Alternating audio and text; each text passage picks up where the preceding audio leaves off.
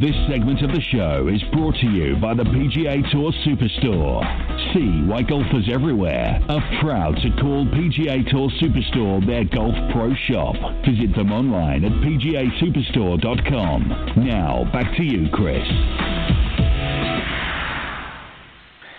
And now back with me on the French Lick Resort guest line is the voice of golf, Peter Kessler. Be sure to follow Peter on his Facebook page and on Twitter as well, at Peter Kessler. And also be sure to check out Peter's podcast. It's called Reading the Break, which can be found over on SoundCloud. And you can check it out on our homepage as well on nextonthetee.net. No one knows more about the history of the game of golf than Peter Kessler does. He's interviewed every major golf figure of the 20th and 21st centuries. When you layer on top of that his magical voice and thousands of great stories, well, then you've really got someone, and someone who is very special, and that's Peter Kessler. There are some great contributors, folks, to the game of golf that are in the World Golf Hall of Fame. People like Frank Chirkinian and Peter Alliss, Henry Longhurst. Well, they need a fourth bust in there created for Peter Kessler. He is just a treasure of the game of golf, just as much as anybody else has ever been.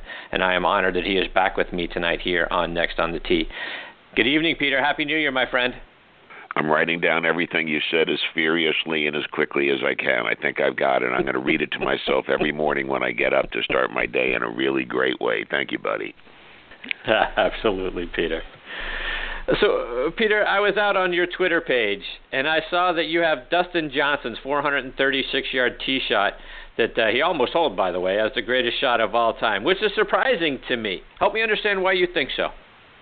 I didn't say that at all. I said pretty much just the opposite that it was a totally lucky shot. I said it was downhill. I said it was downwind. I said he got a 100 yards of roll down. He got a carom 40 yards to the right.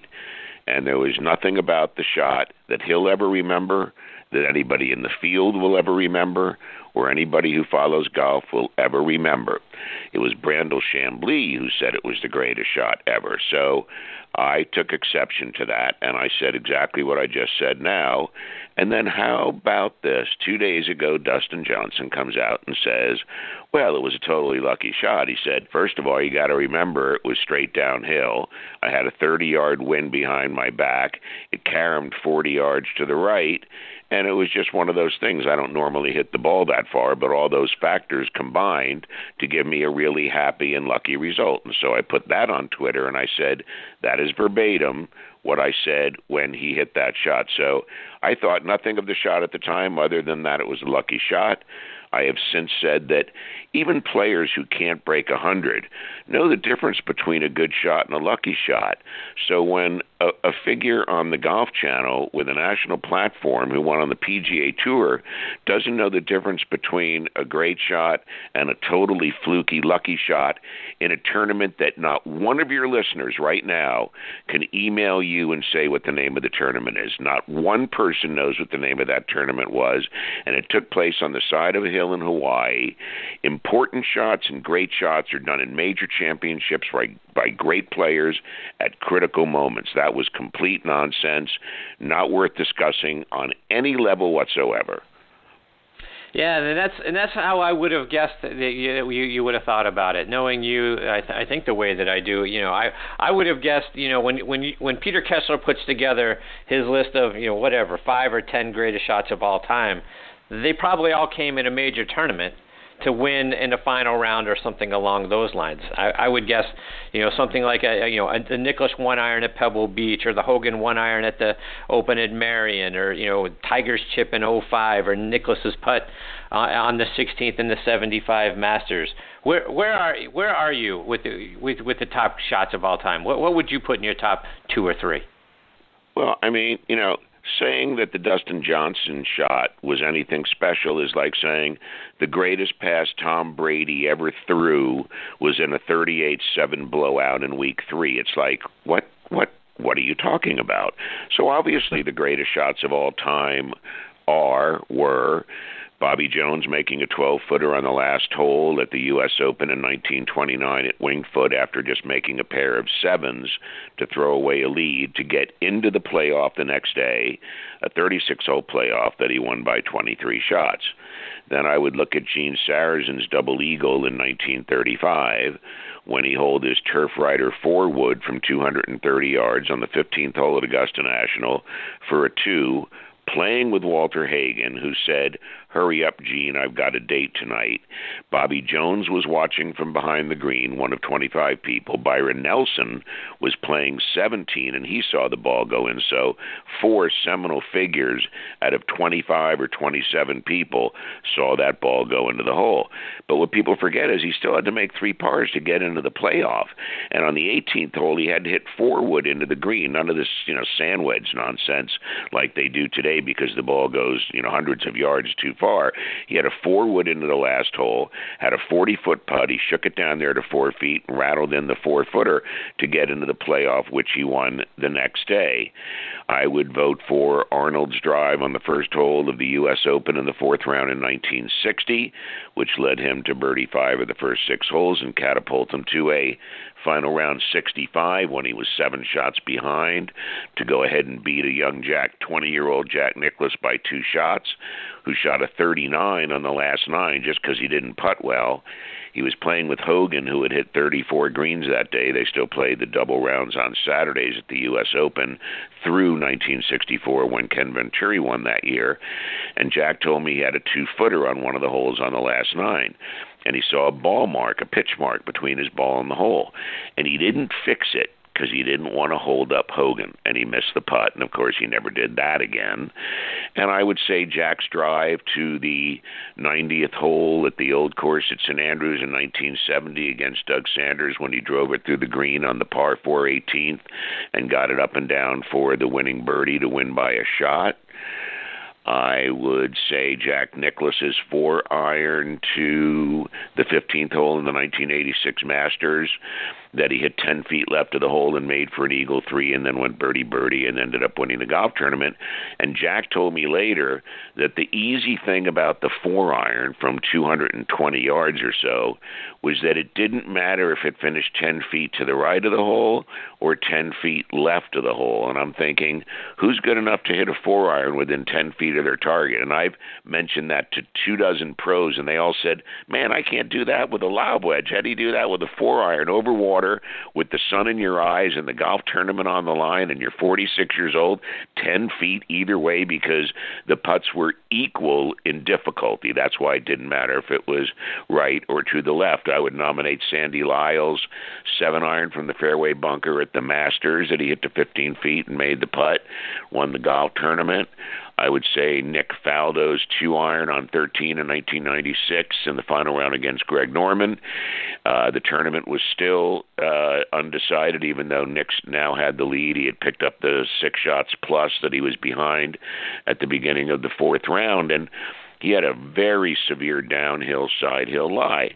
And we talked about the shot because at first he took out five wood and I said, So why didn't you hit it? And he said, I don't know. He said, I I got over the five wood, and all I could see left was OB, and all I could see white right was the water. So I took out a two iron, and he and I thought that I could hit that in the middle of the green. I said, but isn't that a harder shot club to hit downhill side hill lie than a five wood that's got a lot more loft and a lot more forgiveness? And he said yes, but I couldn't get the OB or the water out of my mind. I would take Tiger's chip to 16 and the final round of the 05 Masters, where he looked at the shot over for five minutes and picked a shot. He later told me that there was the size of a quarter, and he said he actually landed the ball on the spot the size of the quarter. Certainly one of the greatest shots ever hit.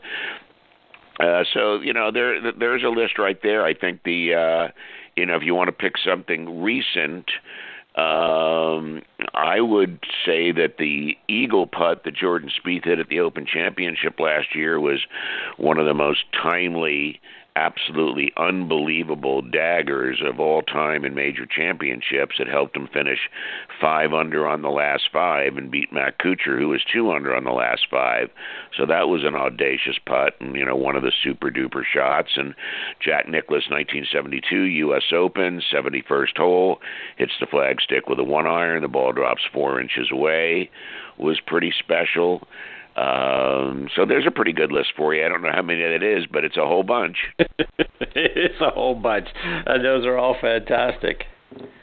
And, and Peter, I also saw a back and forth you had with someone on Twitter about Mark Rowe, about him being the most dishonest player ever. Talk, tell, remind our listeners who Mark Rowe is and why you think so. Well, Mark Rowe is a journeyman English pro he was the one who famously forgot to switch cards with Jesper Parnevik at the 2003 Open Championship, and Mark shot 66 and Jesper shot 81, but they didn't switch cards. So Jesper got the 66 in theory and signed for a lower score than he had, so he's DQ'd, and Mark signed for a higher score than what he had, in the 81 stuck. And I played in the 2006 Dunhill Links Championship, which is like the Pebble Beach Pro Am, and you play the Old Course, Carnoustie, and Kings Kingsbarns on the first three days, and then the 20 low two-man teams out of 168 two-man teams get to play the Old Course again on Sunday with the 55 low pros and ties. And in 02, I played with Thomas Levet and I was a six. And in the first round, I shot 75 at the Old Course. I shot 75 at Kings Kingsbarns. I shot 79 at Carnoustie, and we made the cut but he missed the cut. And he was the only player who got to play on Sunday who missed the individual cut. And I shot another 75 on Sunday at the old course, and I won him $25,000 that he wasn't going to get. And I said, walked up to him after the round, and he couldn't have been happier about the whole thing, and thanked me a million times. And I said, "So where's my cut?" And he said, "Oh, did you did you recently turn pro?" So every time I see him, we we have a good giggle about that. So I'm in 06. I'm playing with uh, Spanish player Francesco Luna, I think was who it was, and uh, Mark Rowe was playing in his final event of the European tour of his whole career, and he was playing with Billy Gedde, the great great great grandson of the famous William Gedde, who never stopped talking, and Rowe never stopped talking. It was oh my goodness gracious. So we're playing the old course in the first round, and I'm playing okay, and my partner's playing okay, and we come to the most famous hole on the course, the par four seventeenth. It's a par five for regular play, but a par four uh, in, cha- in in the Open Championship, and so Rowe hits like most players do on that course his drive into the left rough because when you play off of the 17th tee, you got to hit it over the corner of the old course hotel, and it's just a very daunting shot. And you know if you push it a tad, you could hit the hotel, and if you clear the corner of the hotel and you push it, you could end up out of bounds. So most players miss left. So I missed short and left and hit a second shot just short of the green with a hybrid. And Mark Rowe, being a professional, was longer than I was, and he was in the left rough. And he didn't notice that I was standing 10 feet behind him when he bent down and just picked his ball up out of a horrible lie in the left rough and then called to my partner who was 75 yards further down the hole. He'd already hit his second shot and was walking towards the green. And Mark Rowe waved his arms like, hey, I'm taking a drop. And Luna just, you know, waved his hand like, hey, do whatever you have to do.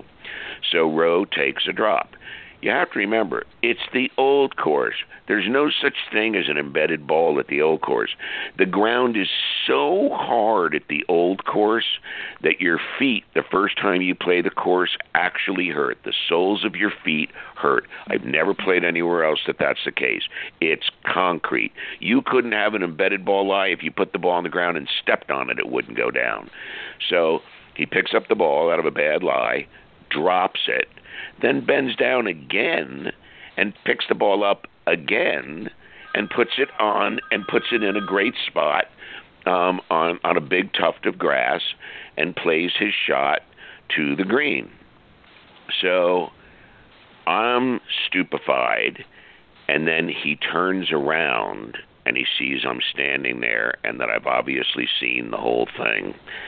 And he totally imploded. We got down to the green, and I had laid my second shot just short of the green, and Rowe with the perfect lie had hit the middle of the green with a good shot, probably about a six iron. And I hit a running chip from the right side of the green to about 10 feet past the hole, which I had for four for three uh, because that you're getting I'm getting a shot on that hole for my team. So I so it's my turn to putt, and I go over to my ball to my marker, and I start to put the ball down. And Rowe goes, "Are you going to putt? Are you going to putt, Peter? What are you doing? What are you doing, man? Let's go. We've got to keep this thing moving along. Are you going to hit your putt, or you're not going to hit your putt?" And I looked at him, and I gave him a look that said, "We've got some serious issues here." And he shut up, and I went ahead and hit my putt and made my putt we finish the 18th hole. We go into the scoring trailer. So I know he is DQ City uh, because of what he did by by twice doing something illegal on the 17th hole and telling my playing partner Luna, who was keeping the card, that he made a four. And I stood right there to make sure I heard him say it. So I watched Luna write down the four. We get into the scoring trailer. And for the first time that I've ever played in a tournament, including the Dunhill Links with Levet or anybody else, I didn't personally check the scorecard after Luna handed it to me and said, This is fine, you can sign it. Normally, I was meticulous, the exact opposite of Roberto De Vicenzo, who, of course, didn't really look at his scorecard that he signed at the Masters in 68. And if he had looked at it, he would have seen the fact that there was an error on the card that he was given a par instead of a birdie on the 17th hole. But he had a history, including the day before playing with Bob Goalby, who won the Masters tournament. Goalby said, uh, I heard that Goalby said he never saw anybody look at a card so quickly. He said, Roberto didn't even look at the card, he just signed it. So I signed the card. It starts to rain. So we stay inside the scoring trailer till the rain stops. The woman who's got the cards, the official scorer, is sitting there looking at our cards, checking the hole by hole, and it gets ready to stop raining. It's, you can feel it letting up, and all of a sudden she said, "Everybody stay where they are. Nobody move." And we all said, "What's up?" And she said, "There's something wrong with your scorecard, Peter and Mr. Luna." And I said, What's the problem? And she said, Well, it looks like two holes have been juxtaposed, and I can see erasure marks. And one hole was erased and put in a number uh, that was made on a different hole, and the same thing happened on that different hole. They put the, the score was transposed with another hole. So if you sign that card and you leave the scoring trailer, that's the key here. If you leave the trailer, then it's a done deal. As long as you're inside the scoring tent, they can fix anything that they need to fix if there's a hole by hole mistake. So if it hadn't rained, we wouldn't have known that Mark Rowe erased the two scores, transposed them, and Luna looked at them like, what what in the world was that, Mr. Rowe? And Rowe looks at him and goes, Oh, I'm such a stupid. I can't believe it. What an idiot I am. And I sat there and I thought, do I call for a rules official? Do I bust him? It's an easy bust. He definitely gets DQ'd because he signed that card now. And we're getting ready to leave the trailer. And should I let him leave the trailer and call in a rules official? And I thought, you know, it's his last tournament ever. He'll be totally humiliated if I call him out on this. I'm a guest here. I don't want to cause a ruckus. I'm very good friends with the guy who runs the tournament, Johan Rupert, who owns Knightsbridge, which is Dunhill and Cartier and a number of other luxury brands.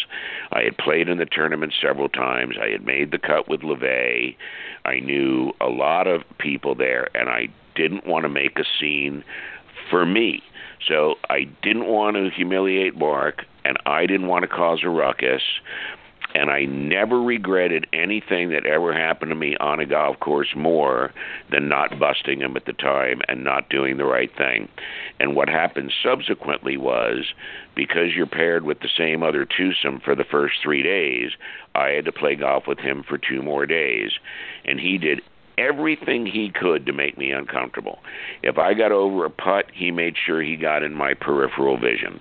If I asked him to move the putter, uh, to move the ball uh, one one putter head one way or another so I could putt without touching his marker, he would take the whole putter, and he had like a 48 incher, and he would do it with the length of the putter instead of the head of the putter, so that when he went to replace it, he replaced it three and four and five feet closer. He just moved the shaft to the right or the left, depending on how he could get closer to the hole.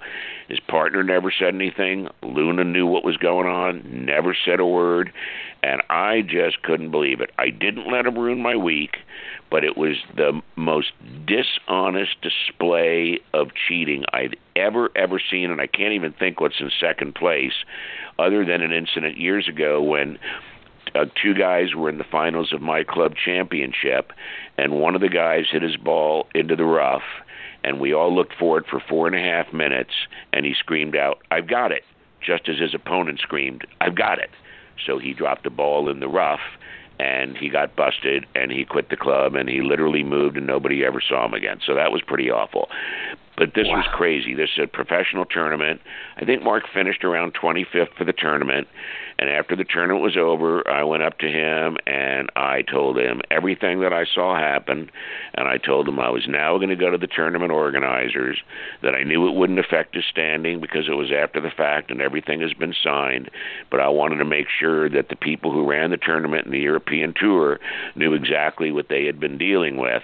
And when I went to the organizers of the tournament, they said to me, we know all about him. And so that's what happened with Mark Rowe. And the only reason I raised it was because a writer friend of ours, Scott Michaux, told a story on Twitter about Alice Cooper stealing his golf ball. That they were playing in an event and Scott hit his ball and it landed on Alice Cooper's tee. And he saw it land there. And he walked over and then he said, Does anybody see the ball? And Alice Cooper went, Nope, nope, haven't seen anything.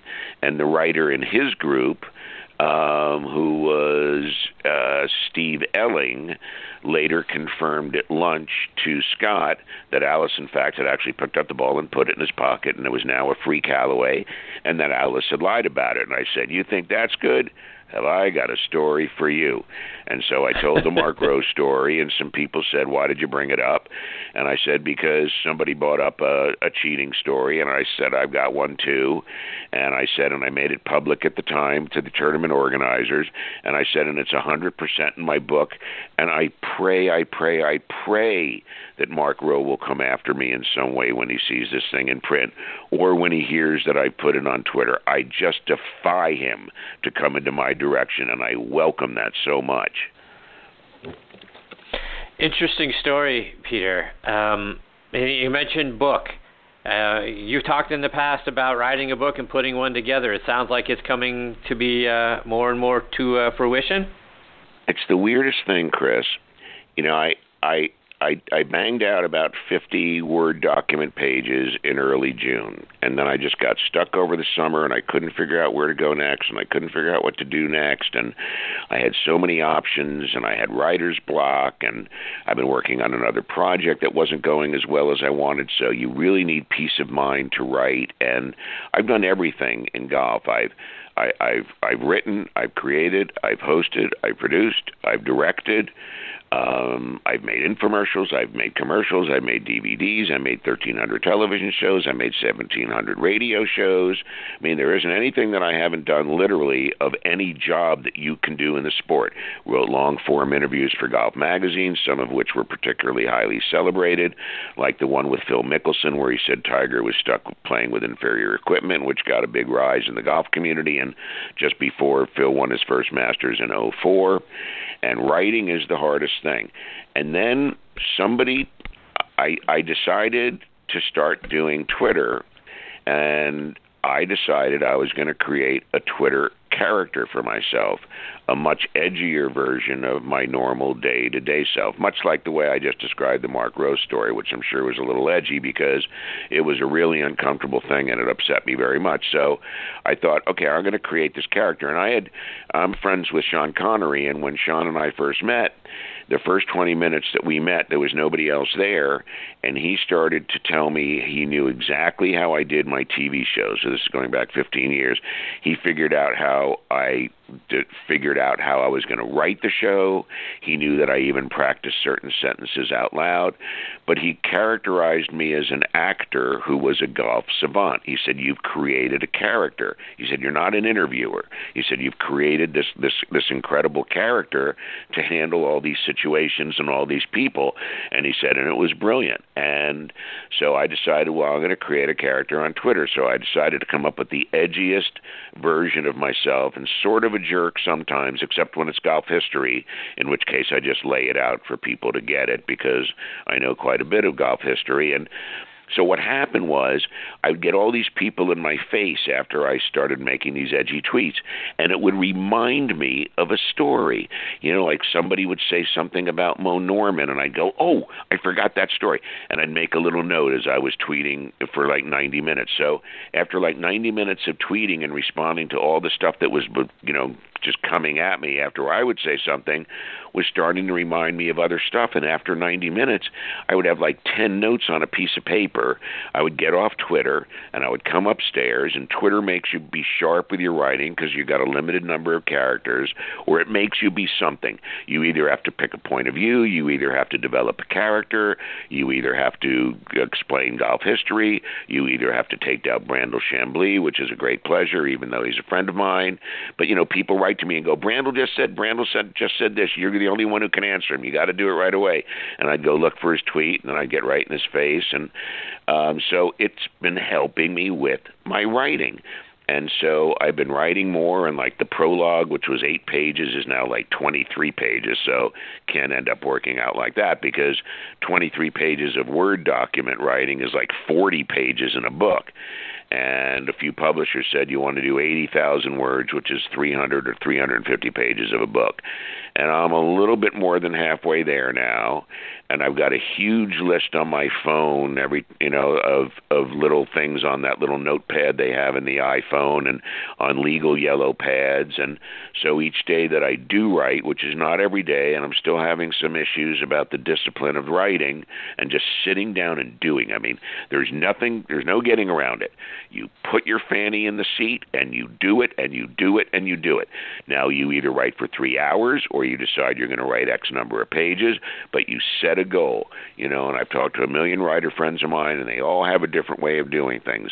Some guys write one page a day and know that if they do it for a year, they've got a book, 365 pages. Other guys like Jim Dodson write for three hours, and then he goes on the porch, you know, and uh, smokes a cigar and has a drink and forgets about it until the next day. Another friend of mine said, whenever you start writing, just keep writing, just keep writing, just keep writing. Don't worry if you've already repeated it in another chapter because you've gone back into a chapter. He said, go, go, go, go, go, go, go, go, go. And he said, then you put it on the windowsill overnight and you come back in the morning and you take a look at where you are and then you figure out what you need to rearrange. He said, but once you're on a roll, don't do anything to stop it. And he said the hardest thing is to go back is to not go back and fix punctuation and and typos. He said so. Some people do and some people don't. I do. I I, I can't go if I don't fix the stuff that that I just wrote. And uh, but I'm learning the windowsill technique, and uh, so the book's coming along, and it's a lot different than I originally intended. It's uh, it's got tons of stories, but it's got some edgy stuff like the Rose stuff and it's also got you know I spent two weeks with Sean Connery playing golf, so I've got all kinds of great Bond stuff about the women, about all sorts of cool stuff. And Sean was a wonderful golfer. He was an 18, where he was about 70 and 71 the two years we played, but he would always break 90 with his 18 and he very rarely said give me a seven. He he could get in front of most greens in just in one stroke under uh, regulation. He you know if he he could get it within 50 yards on a par 4 but he was a really good little wedge player. And he left himself a lot of 15 footers from 50 yards and sometimes he made them and sometimes he didn't. But he was almost always in the hole and he made lots and lots of fives and the occasional 4 and he was shooting 86 or 87 but really good short game really understood that he had to rely on good pitches from 35 to 50 yards in particular, and he rarely dumped one, he rarely bladed one, he rarely left 30 feet. He was really good about leaving 15 feet or less, and it was a pleasure. And he was fantastic company, and I was told not to bring up Bond. But after he blew smoke at me for 20 minutes, literally gushed, he said, I'm your biggest fan. I'm thinking, what is going on here? So as soon as he did that, and we shared a card on the first tee, we, we got off the first tee in the cart, and I said to him, so double O, and nobody's apparently ever called him double O.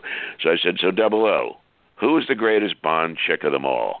And that, and he gave me a look, and we talked about it for the whole round. So we, and then, and then my host, who had invited me to play with Sean, heard me call him Double O, and he just about went apoplectic. And he said to me, "You can't call him that." I said you tell you ask Sean if it's okay if I call him Double O, and I'm sure you're going to get a Peter can call me anything he wants answer. We've got we've got a mutual respect between us, and we did, and it was very very cool. So I'm not going to ask you to reveal it because I want everyone to buy the book once you're done with it. Does he? Can you talk about? Can you say you know who the girl was? I mean, you don't have to talk, but are you going to say who the okay, girl was? Uh, the, the only thing I'll give away is at one time you also dated her. So if you can go ahead and figure that out, then you can tell everybody who it was. But it was one of the all-time greats, and uh, it was uh, Ursula Andress, who was uh, Honey Rider in Doctor No, which was the first Bond film, and they were in a private compound in Kingston, Jamaica and she was married to John Derek, who was a photographer and an actor and a producer and a director. And uh, Derek broke into the compound one night and uh, discovered Sean and Ursula, and it was a very interesting scene. The rest of which you'll have to read about. Absolutely. Couple more, Peter, before I let you go. Sure, buddy. President Bill Clinton. President Clinton was an avid fan of your show Golf Talk Live on the Golf Channel. He taped it every day one day the White House has you know the VCR breaks, so he can't tape the show. Do you mind telling that story? Well, I think you told it. I when uh, he his golf teacher was a guest. I can't remember his name on one of my shows, uh, the teaching show that I had Academy Live on the Golf Channel, where I had 400 teachers over eight years, and my game went from a two to a 22. I literally couldn't play after a year, and it was just too much information. And I had had one swing thought literally for 20 years, and it was Disasterville. But he said Clinton watches all your shows, and I said seriously, and I said, well, I'd like to meet him.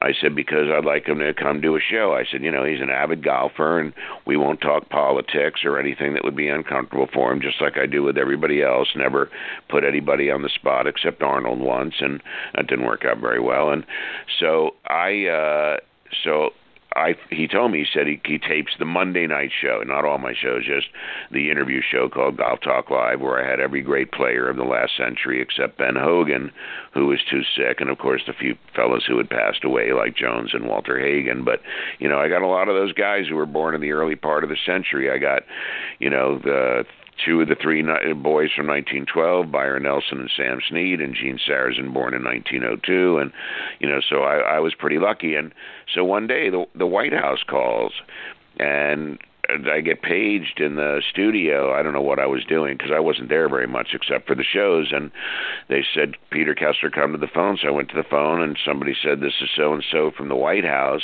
and our VCR didn't work last night. And could you send us the show you did with whoever it was the night before? And I said, seriously? And she said, yeah, deadly serious. She said, Bill will not, the premise, the president will not be happy if we don't have this tomorrow, and I don't want it to be my fault. So I said, no problem.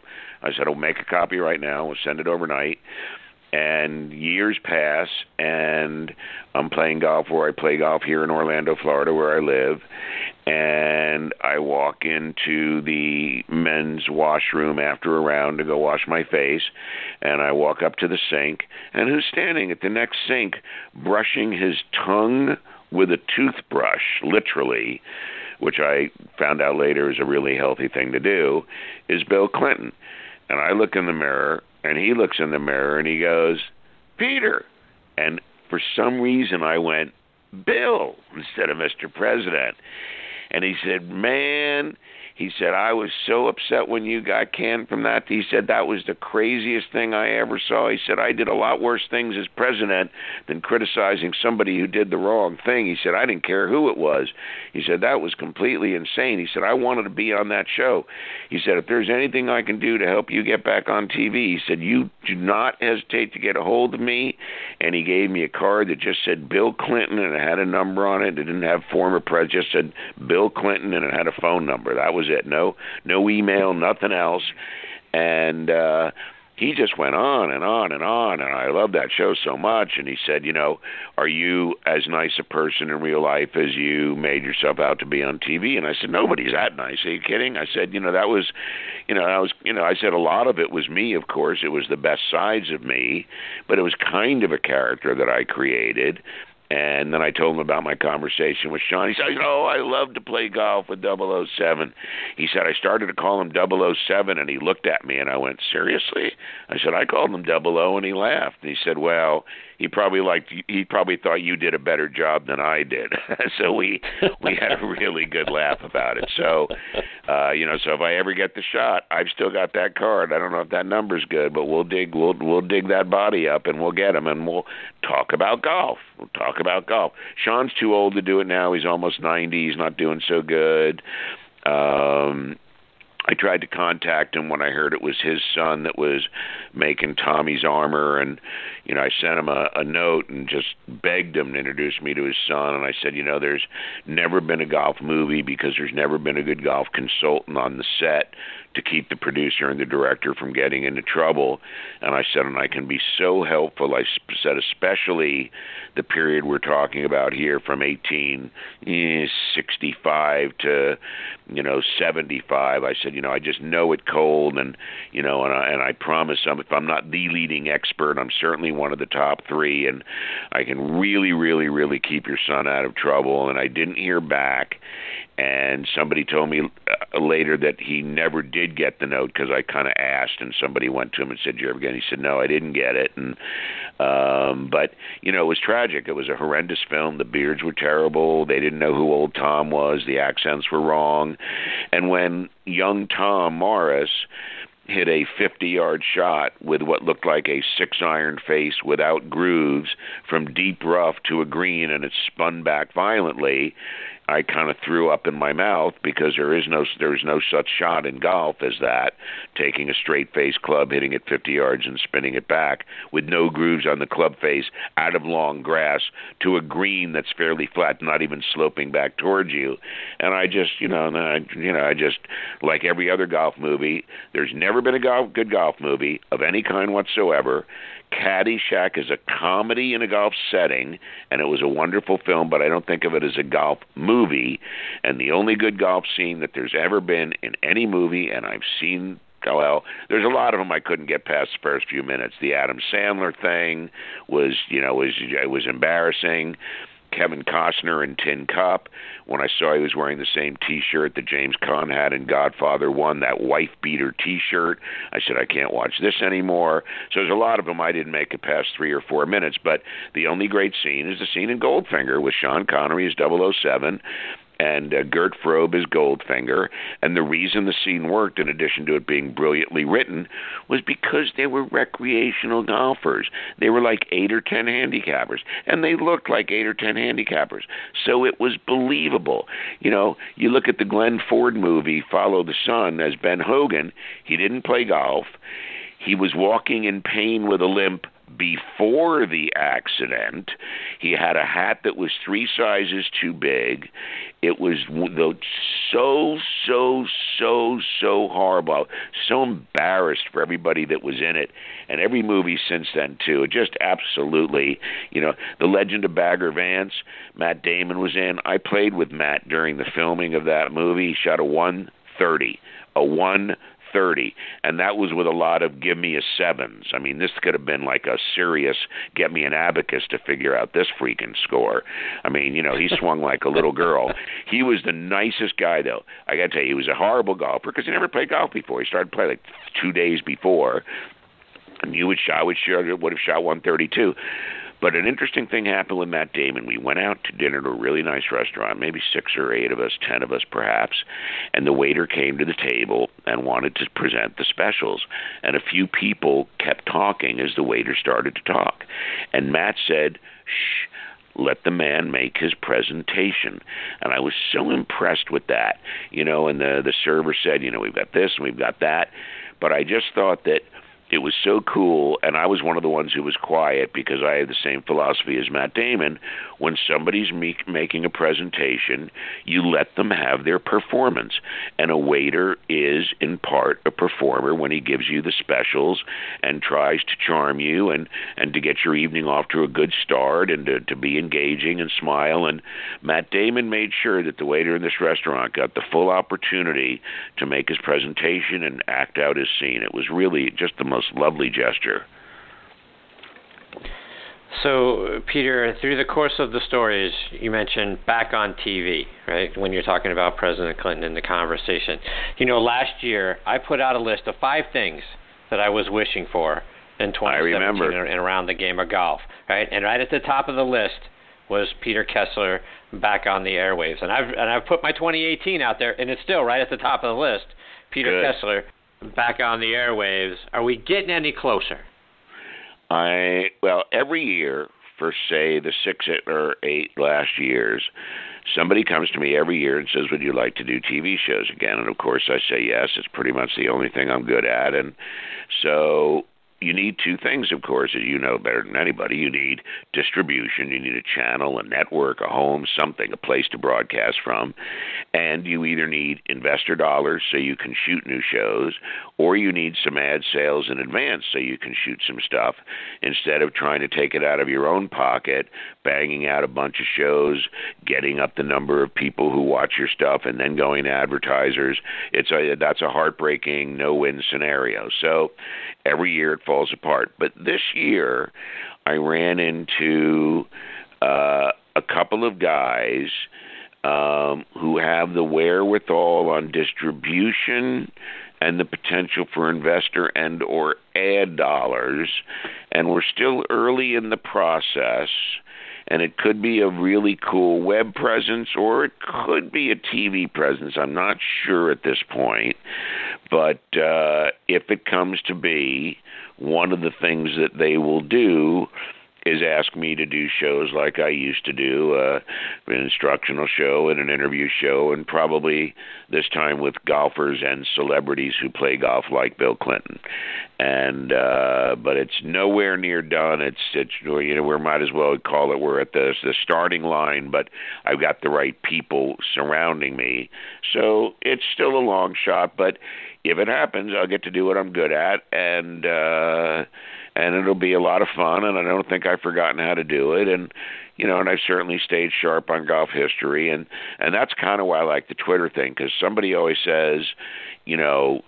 Bobby Jones wasn't as great as they say, and then that just lights a fire under me. And then I go, okay, now make sure you do it edgy. Don't don't be real nice, but teach them golf history but you know, if it's a jerky thing to you, then you jerky thing to them back and really kick the stuffing out of them. And I get so many direct messages where people go, "You're the only guy on Twitter who tells it like it is. You're the only honest person on Twitter. You're the only reason I'm on Twitter. You're the best follow on Twitter. My father loved you." And I write back and say, "Your father loves me. Give me his number. Give me his name. I'll call his cell phone tomorrow." And they go, "Really?" And I go, "Abs- definitely, absolutely." I said, "You know, I'm." I said, "Anybody who says they don't like it when somebody says I'm a big fan, that's just a total lie." I said, "Unless you're somebody like Tiger and that's all you hear." I said, "But in my life, you know, it's always been proportionate. You know, if I if I go to a golf course I've never been to before, six or eight or ten people will approach me over the course of the day, either in the pro shop or around the first tee or when I come in and have a bite to eat or whatever. You know, the the, guy who's the marshal will always know me because, you know, he's retired and so he's going to be older than me and he's going to have been familiar with my stuff and be a big fan and and all that sort of stuff. So, you know, I I, I really like all of that and so when somebody says their dad's a huge fan, I Give me give me the name, give me the number. I'll call him. I'll call him right now if you want me to. And I've done it a bunch of times. And last year, a friend of mine said, you know, I keep meaning to get you to call my dad. And I said, and I've asked you six or eight times for his number. Give me his number and he's and and we didn't do it at the end of a dinner that I go to every 6 weeks. A friend of mine for 28 years has been holding a gentleman's dinner where he invites 20 guys every 6 weeks and he asks sort of two questions and everybody around the table's got to answer them like uh, how were you like your dad? What did what did you not do as well as your dad? What did you do better than your dad? I mean, some you know some stuff that you have to think about it. And we go around the table, or you know, what do you want your obituary to say? And I said I want mine to say. He was a man of many possibilities, most of them brilliantly realized.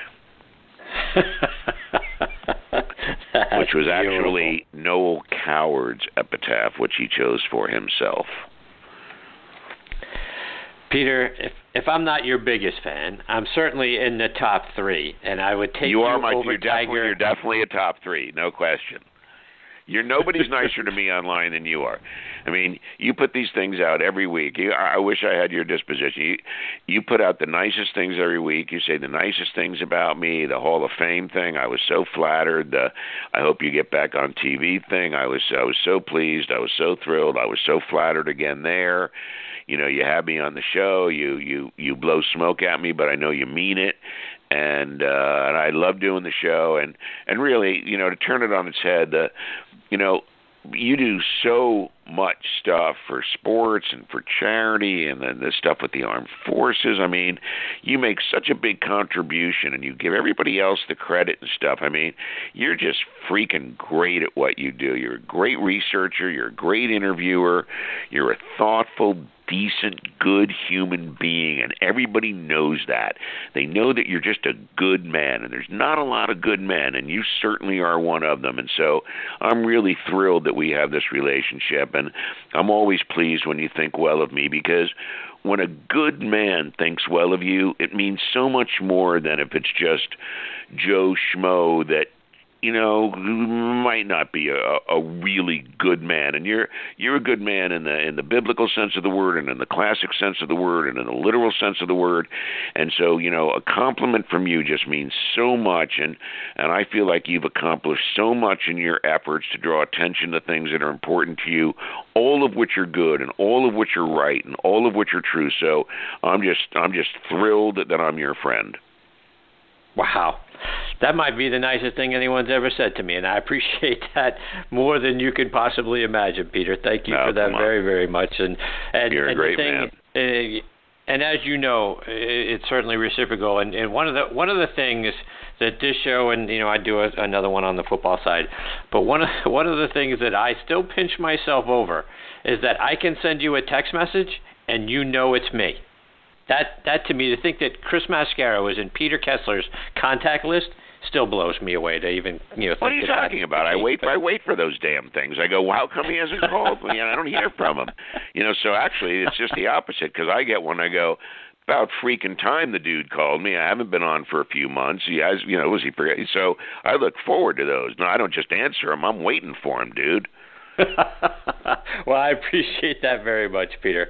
You're fantastic. You know how much I love you. I appreciate the time tonight, Peter. And Thanks, and uh, and, and just so you know, one of the things that you've taught me about th- doing this show or any interview, to be honest with you, is to is is something that I always keep in the back of my mind because I always hear your voice in the back of my mind when I'm doing an interview because I think my job is to say is ask a question and then get the hell out of the way and let you or whoever my guest is go. And that that's something that you've taught me that I have always kept, whether it's on this show or it's on the other one, to know a, a good interview is me saying very little and then getting out of the way so that my guest can say a lot. And there's And nobody absolutely. else I would rather say a lot than you. Well, and that's the job, as you know well know that I know, and you know a really good interviewer will ask a really good question and then get six or eight minutes in return, and I know that's what you want from me, and I know that I need that much room. I I need the full canvas to get out all of the stuff and make the historical reference and the connection and the tie-in and and you know I need time to do that. You know, and Herb Wind, the great writer, said, "Man, it takes me 5,000 words just to warm up." So I'm always appreciative that you just you just lay back and you let me do what you want me to do, which is to entertain your listeners, and I'm always thrilled to do it, and I love the feedback. Nah, I appreciate it, Peter. Take care, my friend. Happy New Year. I hope this uh, this You year too. brings everything that you are looking for and that uh, I am wishing for for you. So, take care, my friend. You're we'll so catch sweet. up soon. You're so sweet. Thank you, Chris. Take good care, buddy.